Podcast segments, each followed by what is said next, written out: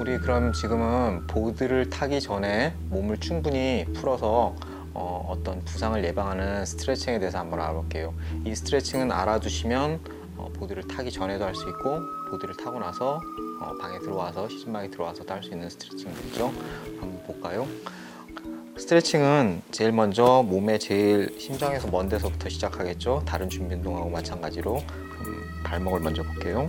어, 보통 보드를 탈 때 가장 많이 다치는 발목이 발목 외측인데 외측인데 우리가 흔히 얘기하는 발목이 씹혔다 그러는 거죠. 외측인데 이렇게 많이 다치는데 발목은 스트레칭을 할 때 원형으로 원형으로 해주는 게 좋아요. 발끝을 이렇게 바닥에 딛는 상태에서 이렇게 원형으로 천천히 돌려주게 되죠.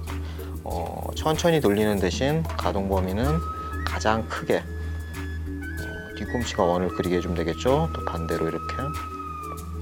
자, 이 스트레칭은 발목하고 무릎이 동시에 어, 윤활이 되죠. 관절이. 관절의 관절액이 충분히 윤활이 되기 때문에 어, 부상을 방지할 수 있고 이 액션 자체를 크게 하면서 어, 스트레칭이 같이 되는 거죠.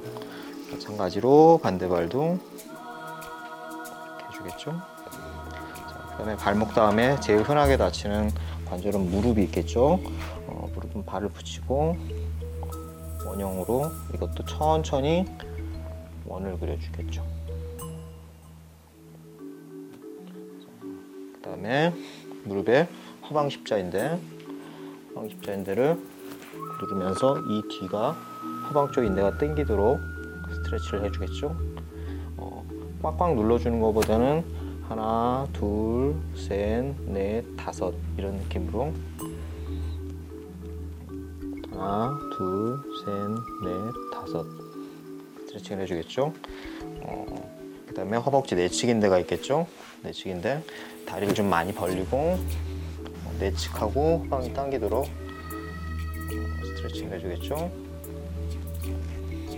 자, 이 순서는 특별히 외우지 않아도 어, 다리에서부터 하나씩 해서 올라오는 거니까 어떻게 보면 굉장히 쉽죠.